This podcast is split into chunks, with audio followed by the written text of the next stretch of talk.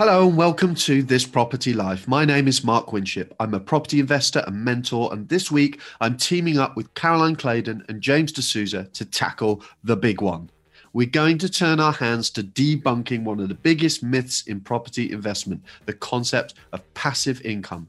What is passive income? How can we achieve it? But first and foremost, does it even exist? Without any further ado, let's just get straight into it.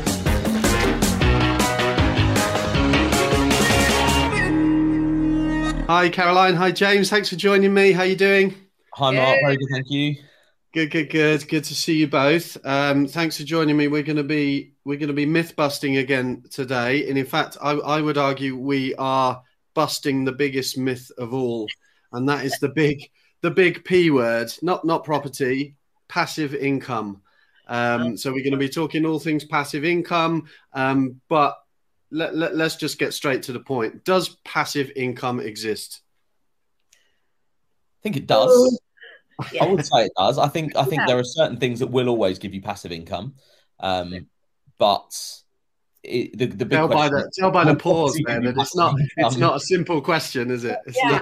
not- you stick stick your money in the bank account at you know 0.0.05 percent. That's passive. The the bank will pay you interest for doing nothing, um, but but your return is related to the the passiveness, I guess, of that.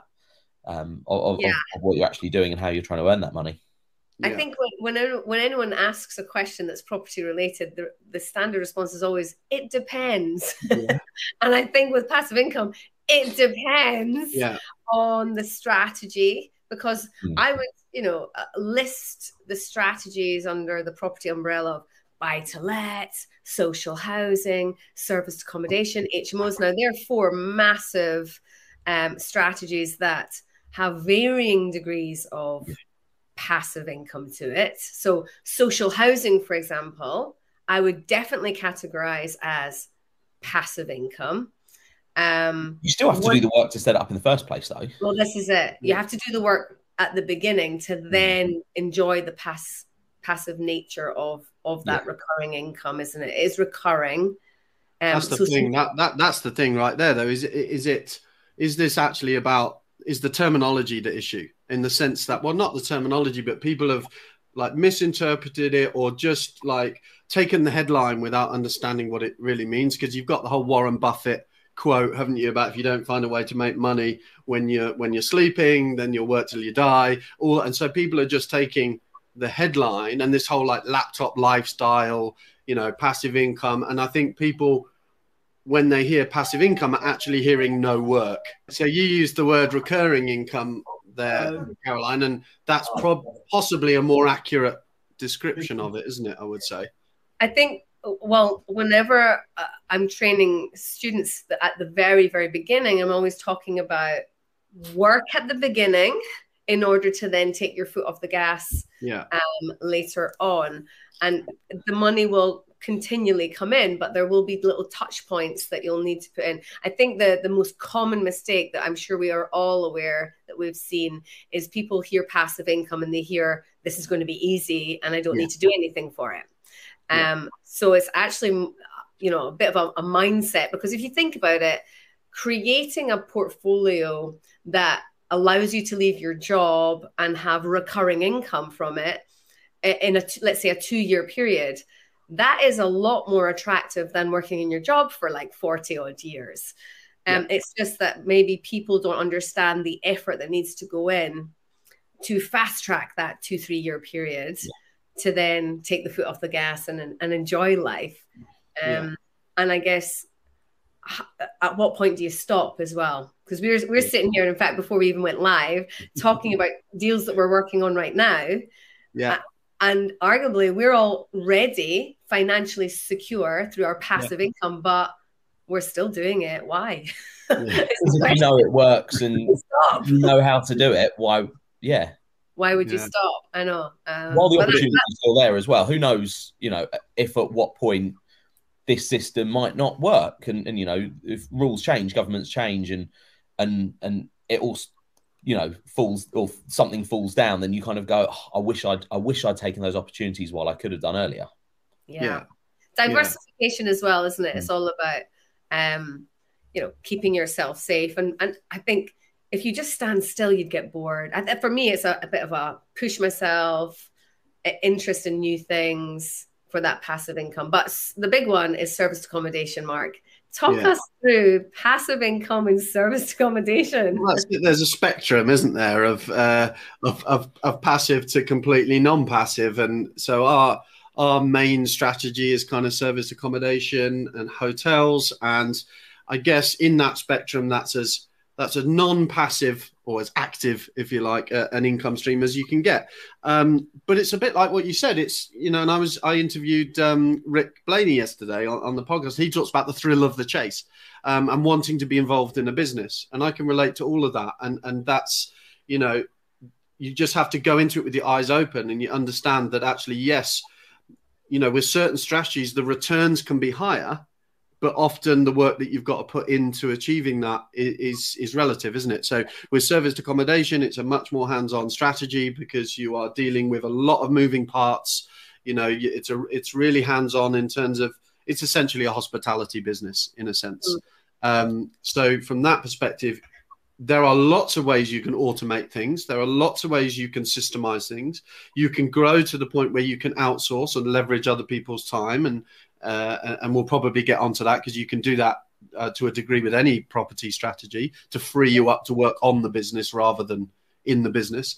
Um, but yeah, it's it, that's um, yeah, that is not not something to be underestimated. If you're looking to get into something like service accommodation, it is certainly when you're starting out, it is very much a, a hands-on strategy. But it depends what your goals are, doesn't it? And that yeah. changes over time because it's like you joked about, you know, when do you stop or when do you get out of it? But I, I know plenty of people who have scaled and as a result have achieved their various income targets or lifestyle targets and now are coming full circle yep. back round to your little baby buy to lets again Yep. Because actually, you know, that is a lot more of a hands-off strategy, and that will just sort of build the asset base in the background and yep. and won't require too much stress and and everything else. Mm-hmm. Well, we've got students who are doing serviced accommodation that is very passive in the sense that they've just handed the property over to yeah, absolutely, get it managed. Yeah. Yeah. Or an insurance yeah. company who's just going to use it as short-term lets. Now, yeah. I guess serviced accommodation, we instantly think hospitality, people coming for fun. But actually, yeah. people need short term accommodation for the fact that their house is flooded or whatever. So insurance companies need to put them up. So that that could be yeah. termed as passive income within serviced accommodation, as we would call it. Maybe yeah, and there are like it. there are with buy to lets and HMOs, there are managing agents. So there are people who will manage your property as as serviced accommodation. You're going to pay a premium for that. You're going to pay slightly more, but it's you know, and and that's interesting with all strategies, isn't it? Because people will sometimes look at things like management and say, I don't want to pay that 10% plus VAT or whatever. I'll, I'll, I'll, look after it myself. It's only down the road and all that side of things. And actually, it's it's it's understanding what your goals are, and if you truly want to work towards a recurring income stream that that doesn't require you to be exchanging your time for money, then you need to think really seriously about leverage and getting things managed and that side of it. I assume all your stuff's uh, managed, isn't it, Caroline? You're not you're not oh, running around doing that stuff yourself. No, no. and I've even got um, an assistant who manages the managers. Yeah, I've actually put another layer in place because I actually don't want yeah. to be dealing with the emails saying this boiler needs a repair and blah blah blah blah. And I, and I think once you get to a certain size as well, you you lose track. Like I'm, I hold my hands up and say, look, I'm terrible at admin, and I see it as a low value task that I don't want to be spending my time doing uh, and therefore I've ignored it for years. So when an, a letting agent would email me about maintenance or a boiler needing replaced, whatever, I had lost track of. Well, when the last time was that replaced? Like I don't even. So the wheel, I could see the wheels all sort of unravel, all unraveling, wheels coming off. So I thought I need someone in to manage the managers now. Yeah. Um, and yeah. that is money very, very well spent because it just yeah. keeps things nice and tight so that you can focus your time on building or scaling or doing the fun stuff if you're if you're taking the foot off the gas. It just goes to show that you don't have to be good at absolutely everything in order to be a success of this. Yeah. No. Yeah, and, and, you can recognize your weaknesses. Yeah. I think that's important. And there's a lot of ego out there in this business. Um, and yeah, like, just recognize what you're what you're not good at. Mm. Mm-hmm. So the reason we we we we did all get on into this though was certainly initially was income related, wasn't it? So it is about it is about producing that recurring income stream. That that's you know this isn't necessarily certainly not from the outset about capital growth or, or anything. You know you might have a flip strategy that runs alongside, but it's yeah. very much about a recurring income stream, isn't it? So that's that's I the goal. Referring right? to as recurring rather than passive is a far better way yeah. because it it is exactly. a monthly income. It, it comes in without you having to to you know put in the same level of work on month three as you did in month one yeah. to actually get it started and to get it up and running. So it yeah. does keep coming in, but it, th- there are bits along the way that you still have to do. Yeah, yeah. I think terminology is changing because we used to say financial freedom a lot, right? Mm. Now we're using financial security. And I do mm. think security is actually far more accurate than the freedom element. Mm because freedom conjures up this, you know, driving in an open top car, like out with your hair in the wind, and like that's yeah. you. You're free, free, chilling, chilling, on a beach in a hammock for life. Yeah. yeah. Whereas when you still need Wi-Fi to make sure that your letting agent's not getting in touch saying when was the last time you changed the boiler. that's it. Um, so financial security, I think, is a better terminology, and then yeah, recurring income as opposed to passive income um, is is probably more accurate. Yeah, because not not everyone gets into this to immediately jack in the day job, right? You know, I, I n- we wouldn't necessarily even recommend that, but but also for a lot of people, you know, that that isn't the, the the the main goal. They might love what they're doing, they might be passionate about what they're doing, they might be doing this to to create a pension for themselves, to create a legacy for the family, all these sorts of things. So, but that's where you know we have to be really mindful of um, things like you know leveraging and getting things managed and stuff like that. So you've got this this can run itself as much as as much as it possibly can. Yeah. Yeah. Yep, yep, absolutely. And I think that what, in my experience from going from buy to lets to social housing to HMOs to serviced accommodation and hotels, I have seen the the change in how much input you need. And certainly once you get to the hotel stage, you've got the hotel manager there, but there's a, a, lot more interaction with them than you would have needed with, let's say, your letting agent in a in a buy to let. Yeah. Um, but it's it's just about managing your time and what's important, what are the tasks that really are going to to help you reach your goals. Yeah. So so is the issue then, like if if you sat 50 property investors who've been doing it for a while in a room, there isn't a single one that's going to be sat there saying, yeah, actually, this is totally passive for me. You know, we, we, we all understand the work that's involved. Is the issue people coming into property investment with a, with a misconception of passive income and how easy that is going to be to achieve and the work, the front loaded work involved to get to that point, maybe? I'm going to say it depends again though, because if you've got so your room of 50 investors, if you've got some that have got one property and they've got a long-term tenant in there who's really good and doesn't and, and is you know is straightforward and they see it as a capital a capital gain plan yeah. um to them it probably is relatively passive yeah, yeah. but well, I think obviously the more the more you grow the, the more issues are, are going to crop up and at that point um you know you're going to be referred to more and you're going to need to be having having an input on the the ongoing running of that portfolio. Yeah. And if you're in commercial property, mm. that's pretty much as passive as it can get. Yeah. Once you've got a fully insured repairs lease and you've got your tenants in there, pretty much paying for everything. Yeah. Um, and it's, it's for five years, with 10 years or whatever. Um, that is pretty attractive. And there's plenty of people out there that, that, that do that. Um, as well as if you buy freeholds just for the ground rent. Yeah. Yeah set the systems up. So there will be people who definitely argue um, yeah. that it is passive. And yeah. I guess what you do with the income then, mm. you could put that income that's coming in and actually invest that somewhere else that generates more re- yeah. recurring income, which could be passive too. I guess the rule of thumb would be the less work that you have to do, the less return you're probably going to be getting. Yeah. Mm, is that true? Do, do you mean know. in the Do you mean in the setup? In the setup, it just in in in in in general. I think the the more the more passive something's going to be, the probably the the less it's going. Like ground uh, ground rents, for example, you're not getting too much in terms of ground rent for the investment you're putting in. If you were to work out your return on investment there, I think that would probably be far lower than a buy to let up north. But mm-hmm. a buy to let up north is probably going to cause you a bit more you know headache. is going to be more more workload on your on your hands to be dealing with. Equally, then a HMO is even more workload and more scope for things to for your time to be required, but you're getting an even bigger return on investment. Hmm.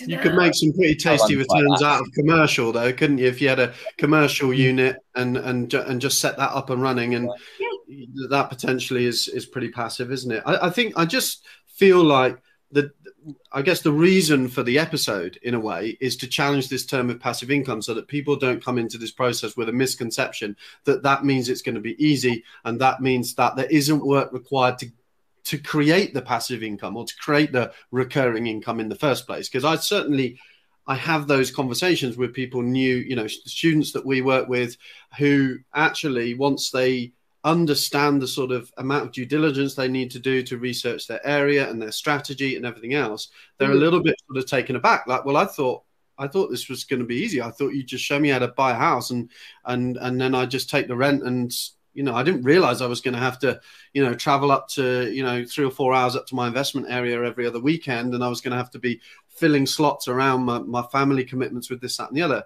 So that's where I think the perception is potentially dangerous because people don't understand what it what that means to get there basically. Well the the expectation is just maybe not not where it should be. And of course like books like rich dad poor dad probably don't help us in that you know while he had a tough journey you know, with his businesses failing and being skint you know he's talking about getting up in the morning and having a meeting with a with a bank to just talk about financing buying a block of flats and you know, while he he he does talk about his journey in those books, you know, it is, I guess, glossed over in some respects. So it's he maybe talks more from the destin- from the destination rather than the journey. Yeah, mm. yeah, yeah. And I think people, you know, we talk about start with the end in mind, so they think about destination and all the little ABCs, DZs, and hips and all that. You can't live in the destination when you're on your journey. yeah, definitely and it's the temptation is, isn't it, to always, you know, you, you, you might start with uh, something that's a little bit easier to cut your teeth on it, and, and and is relatively hands off once it's up and running. But the temptation is always to think that maybe the grass is greener and that this strategy, because it yields more. I know Caroline, you always talk about HMOs are worth five buy to lets, and a hotel is worth five HMOs or whatever it might be, which is the sort of the outcome. But mm. it's also when you're planning your strategy, you've got to think about, well, what what am I doing this for? Because inevitably moving up the scale like that is going to involve, you know, more stress, more complexity, etc., etc., to get that to get to that point. And and you may look at that. So we we looked at um we looked at a, a hotel recently that you know was um in, in principle is like a life dream project kind of thing.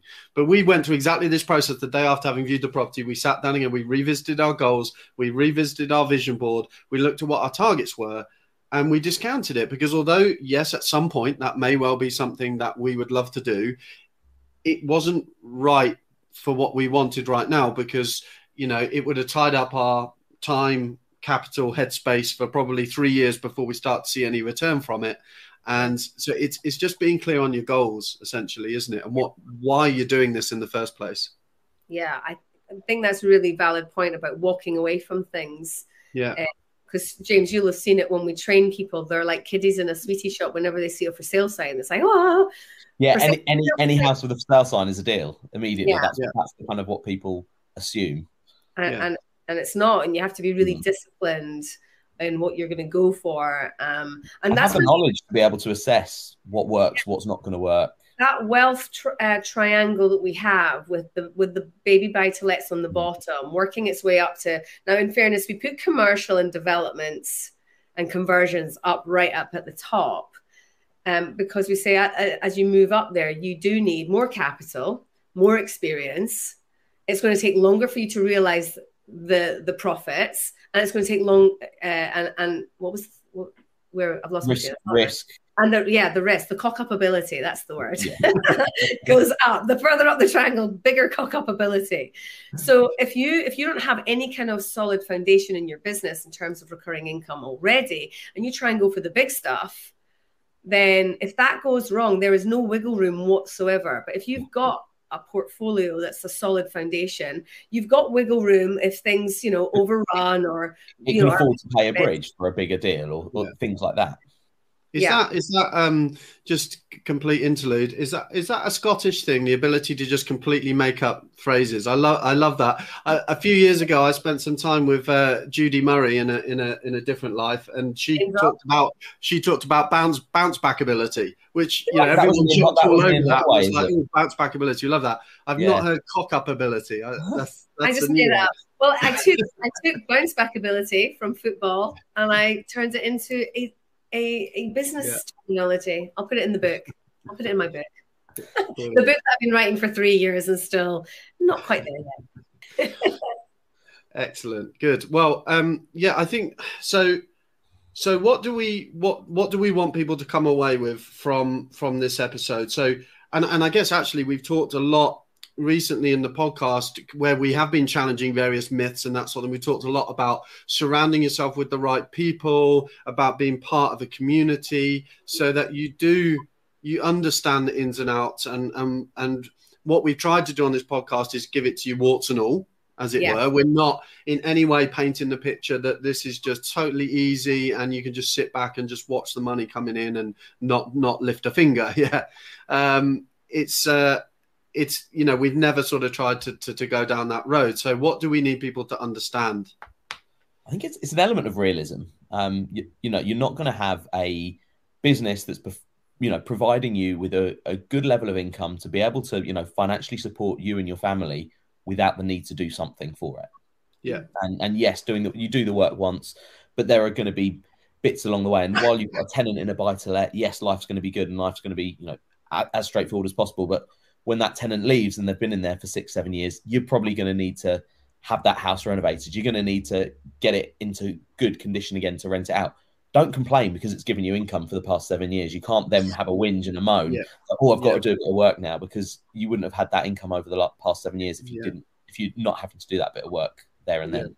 Yeah, Yeah. it's a really good way of looking at it. It's like, um, and, and you're right. That is sort of lifting the lid on the reality, isn't it? It it, can, it comes in fits and starts hmm. sometimes. It's a bit like student HMOs, isn't it? You have that that flurry of activity, sort of November to February, where you're like, oh my god, I've got to get it let for next year, and then it's let, and you're like, oh, okay, I can forget I'm about it going for a few months until I start the whole process again. You know, so and for that period of time, yeah, it's it's it's pretty passive, but Yeah. you know, you it comes in phases, doesn't it? Yeah, you just you uh, the, the the emails that come in and say I've got six students that have signed up for next academic year. You're like results, yes, Mm. brilliant.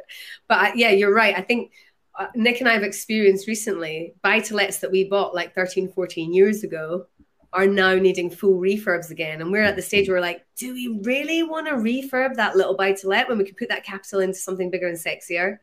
And so you are constantly evolving. Um, but I think that decision making, the business decision making, um, evolves and changes as as you go as well. And whatever challenges you're facing right now, maybe at the very very beginning, take absolute comfort in the fact that no matter how experienced and how successful you are, you're going to have challenges too. the Yeah. challenges are just going to be bigger, and you just have to get more equipped at solving bigger challenges and bigger problems. Yeah. Um, and when I first heard that, I was like, oh God, that sounds tiring, all this constantly solving problems. But, you know, as an entrepreneur, as an investor, that's exactly what you do. You are Yeah. just solving, solving little challenges um, all the time. If you find yourself being sucked into a, a different direction than you really want to be uh, going down, that's when you can start thinking, right, who can I leverage to take this from me? You know, what, what, what, what, what can I do to solve being sucked in the opposite direction to what I want to go. And having someone externally, just getting a fresh pair of eyes to look in and say, look, I've noticed XYZ Yeah. is so powerful. Yeah. So powerful. Um, and in fact, it came from a really unusual place for us recently. It was our accountant. I had a video call with her, and she was like, Do you know what I've noticed about you? And just, and just said something. I was like, Oh my God, yes. So I think having someone that you know or trust that, that knows your business or knows this industry well Mm. enough that can see how you're operating and just give you a little tweak here and there and say, actually, you're probably getting a bit frazzled because you're spending too much time on this when actually you could leverage someone else to take some of the load on that and focus your yeah. energy on over here just keeps you like it's like uh, you're walking you're you're driving along your path and you just constantly veer off and it's someone just constantly just nudging you back on track back on track back on track um yeah. it, that's really so the the community is good but having an external pair of eyes just mm. having a little look um and and nudging you back on on track is really really gonna help you stay focused. ultimately arm yourself with knowledge so you know what you're getting yourself into as well yeah if you yeah. dive in blind you're probably going to be surprised by the workload or the things that are going to come up and the things that you need to do. Whereas if you've you've thought through your your venture, you know what you're getting yourself into, you've spoken to other people within that business and got their feedback, then you you're going to have no complaints with the workload that's going to be coming because you know fully yeah. fully well what what's going to be involved. I, I, I guess. Go on, Caroline. No, I was going to say that I think this leads beautifully into an episode mark that we need to add in on is property education actually worth it? Because yes.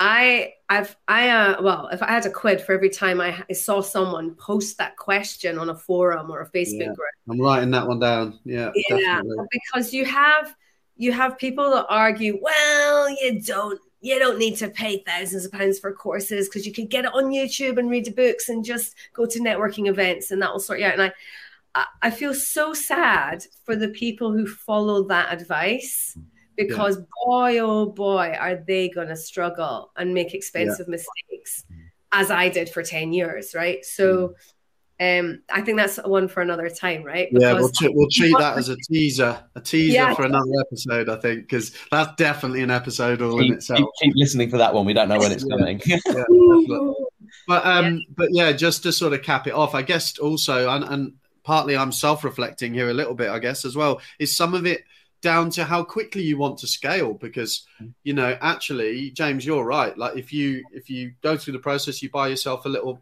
baby buy to let you get that rented you know that that can be quite a passive experience. You watch i guess we've in the whatever it is six years we've been doing this we've never stopped.